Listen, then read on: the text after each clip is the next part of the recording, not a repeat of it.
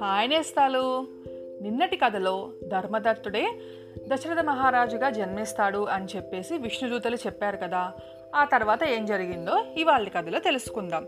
విష్ణుగణాలు చెప్పినదంతా విని విస్మృత చేష్టుడు విస్మయ రూపుడు అయిన ధర్మదత్తుడు పునఃవారికి దండవత్గా ప్రణామ ఆచరించి ఓ విష్ణు స్వరూపులారా ఈ జననీకమంతా అనేకానేక క్రతువ్రత దానాల చేత ఆ కమలనాభుడిని సేవించుకుంటూ ఉన్నారు.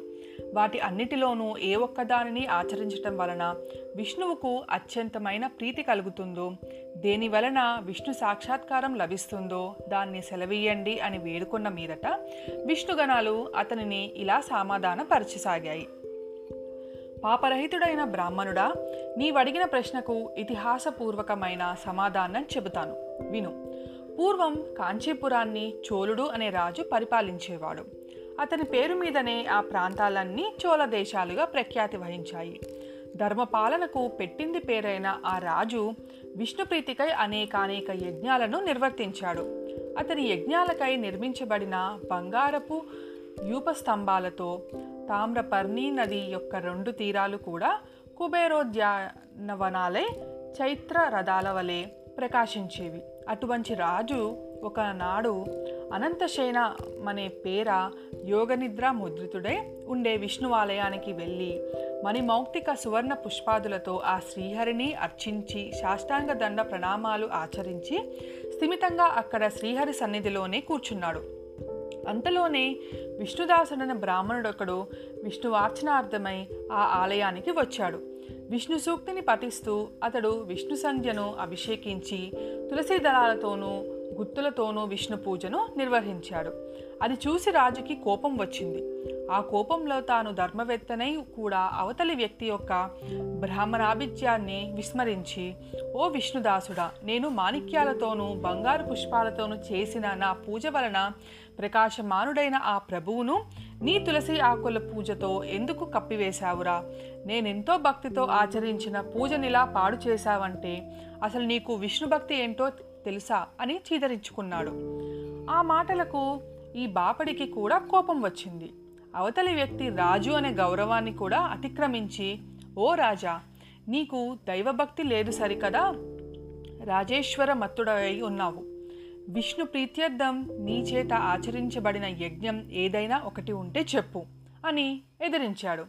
అతని మాటలకు అవహేళనగా నవ్వుతూ నీ మాటల వలన నీవే విష్ణుభక్తి శూన్యుడవని తెలుస్తూ ఉంది. ధనహీనుడవు దరిద్రుడవు అయినా నీకు భక్తి ఎలా కలుగుతుంది? అసలు నీవెప్పుడైనా విష్ణుప్రీతిగా ఒక యజ్ఞాన్ని చేశావా? కనీసం ఒక్క దేవాలయాన్ని కట్టించావా? ఏమీ చేయలేని వాడివైన నీకు భక్తుడవనే అహంకారం మాత్రం అధికంగా ఉంది. ఓ సదస్సులారా సద్బ్రాహ్మణులారా శ్రద్ధావులై వినండి నేను విష్ణు సాక్షాత్కారిని పొందుతాను. ఈ బ్రాహ్మణుడే పొందుతాడో నినాదించి చూడండి. అంతటితో మా ఇద్దరిలో భక్తి ఎటువంటిదో మీకే తెలుస్తుంది అని ప్రతిజ్ఞపూర్వకంగా పలికి చోళుడు స్వగృహానికి వెళ్ళి ముద్గలుడు అనే మునిని ఆచార్యునిగా వరించి విష్ణు సత్ర యాగానికి పూనుకున్నాడు. బహుకాల పూర్వం గయాక్షేత్రంలో ఋషి సముదాయాల చేత చేయబడినది అన్నదానాలు అనేకానేక దక్షిణలతో సామాన్యులకు ఆచరించే సాధ్యం కానిది సర్వ సమృద్ధిమంతమైనది అయిన ఆ యజ్ఞాన్ని చేయసాగాడు రాజు.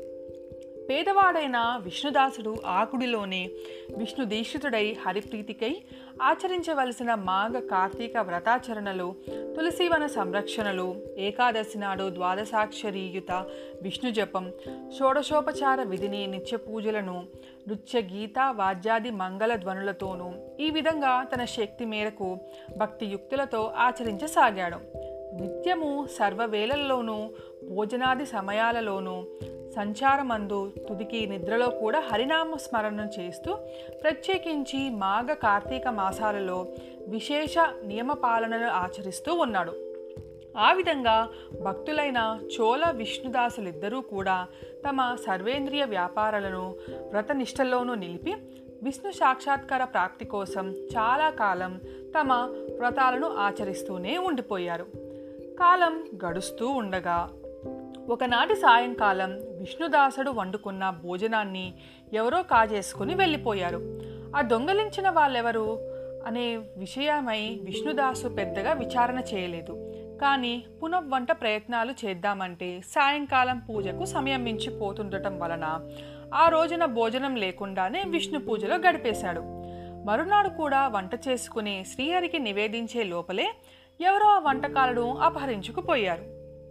విష్ణు పూజకు వేలపోనీయకూడనే ఆలోచనలతో ఆ రోజు కూడా ఆ బ్రాహ్మణుడు ఆ భోజనంగానే హరిసేవను కొనసాగించి ఇలా వారం రోజులు గడిచాయి.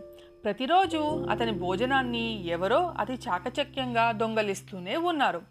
అతను పస్తులుంటూ కూడా హరిసేవ చేస్తూనే ఉన్నాడు. వారం రోజుల పాటు అభోజనం ఉండటంతో విష్ణుదాసునికి ఆ దొంగని పట్టుకోవాలనిపించింది.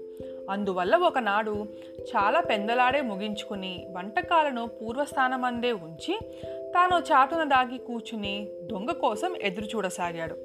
కాసేపటికి ఒకనొక చెండాలుడు ఆ అన్నాన్ని దొంగలించేందుకు వచ్చాడు. వాడి ముఖం అత్యంత దీనంగా ఉంది. రక్తమాంసాలు ఏమాత్రం లేకుండా కేవలం ఎముకల మీద చర్మం కప్పినట్లుగా ఉన్నవాడు అన్నార్థుడై అయిన ఆ చండాలుడి వంటకాలను దొంగలించుకుపోసాగాడు అతని దైన్య హై స్థితిని చూసి అప్పటికే కరుణాభరితమైన హృదయంతో ఉన్న బ్రాహ్మణుడు ఓ మహాత్మా కాసేపు ఆగవయ్యా. ఆ అన్నాన్ని అలా వట్టిగా తినడం కష్టం. ఈ నేతిని కూడా పట్టుకుని వెళ్ళు అంటూ నేతి గారితో సహా అతనికి వెంటపడ్డాడు. ఈ విప్రుడు తనను బంధించి రాజభట్లకు అప్పగించుతాడనే భయంతో ఆ చండాలుడు పరుగు తీయనారంభించాడు ఆ పారుడు కూడా ఆ చోరుని వెనకాలనే పరుగెత్తాడు. అయ్యా నెయ్యి తీసుకుని వెళ్ళి కలుపుకొని తినవయ్యా స్వామి అని అరుస్తూనే ఉన్నాడు. అసలే అలసటగా ఉన్న చండాలుడు భయం వలన నేలన పడి మూర్చపోయాడు అతని వెన్నంటి వచ్చిన విష్ణుదాసుడు అయ్యో మూర్చపోయావా మహాత్మా అంటూ తనపై వస్త్రపు చెంగులతో ఆ చండాలుని విసరసాగాడు. ఆ సేవ వల్ల అతి శీఘ్రంగా కోలుకున్న చండాలుడు చిరునవ్వు నవ్వుతూ లేచాడు. ఇప్పుడు ఇతను విష్ణుదాసుని కళ్ళకు శంకుచక్ర గదాబ్జధారి గదాబ్జదారి పీతాంబరుడు చతుర్భుజుడు శ్రీవత్సలాంఛితుడు కౌస్తుభాలంకృతుడు అయిన శ్రీమన్నారాయణుని వలె గోచరించడంతో అతగాడు స్వాత్వికాభావవృత్తుడై పోయి అవాక్కుగా ఉండిపోయాడు. ఈ భక్త భగవానుల సంగమ సందర్శనార్థం ఇంద్రాదులెందరో విమానరూఢులై ఆ ప్రాంతాలకు వచ్చారు. విష్ణువు మీద విష్ణుదాసుడి మీద కూడా విరివాన కురిపించారు. అప్సరసలు ఆడారు గంధర్వులు పాడారు. దేవగణాల వందలాది విమానాలతో ఆకాశం నిండిపోయినట్లు అనిపించింది. అనంతరం ఆ ఆదినారాయణుడు విష్ణుదాసుని గూర్చి కౌగిలించుకున్నాడు తన సారూప్యాన్ని ప్రసాదించి తనతో బాటే తన విమానం ఎక్కించుకొని వైకుంఠానికి బయలుదేరాడు. యజ్ఞవాటికలో ఉన్న చోళుడు గగనగాములైన బ్రాహ్మణ బ్రహ్మ జనకులిద్దరినీ చూసి ఆశ్చర్యపోయాడు. తక్షణమే తన ఆచార్యుని పిలిచి ఓ ముద్గరముని నాతో వివాదమాడిన ఆ నిరుపేద విప్రుడు విష్ణు రూపాన్ని పొంది వైకుంఠానికి వెళ్ళిపోతున్నాడు. అమితాశ్చర్యపరుతుడైన నేను అసాధ్యాలైన యజ్ఞదానాలను చేస్తూ కూడా విష్ణు సాక్షాత్కారాన్ని పొందలేకపోయానంటే ఇక వైకుంఠం ఆ సంగతేమే కదా? నేను ఎన్ని యజ్ఞాలు చేసినా బ్రాహ్మణులు కోరినంత దక్షిణలను సమర్పించినా కూడా ఆ శ్రీహరికి నా మీద లేశమైన కృప కలిగినట్లు లేదు. దీనిని బట్టి కేవల భక్తియే తప్ప విష్ణు అనుగ్రహానికి మరో మార్గం లేదు.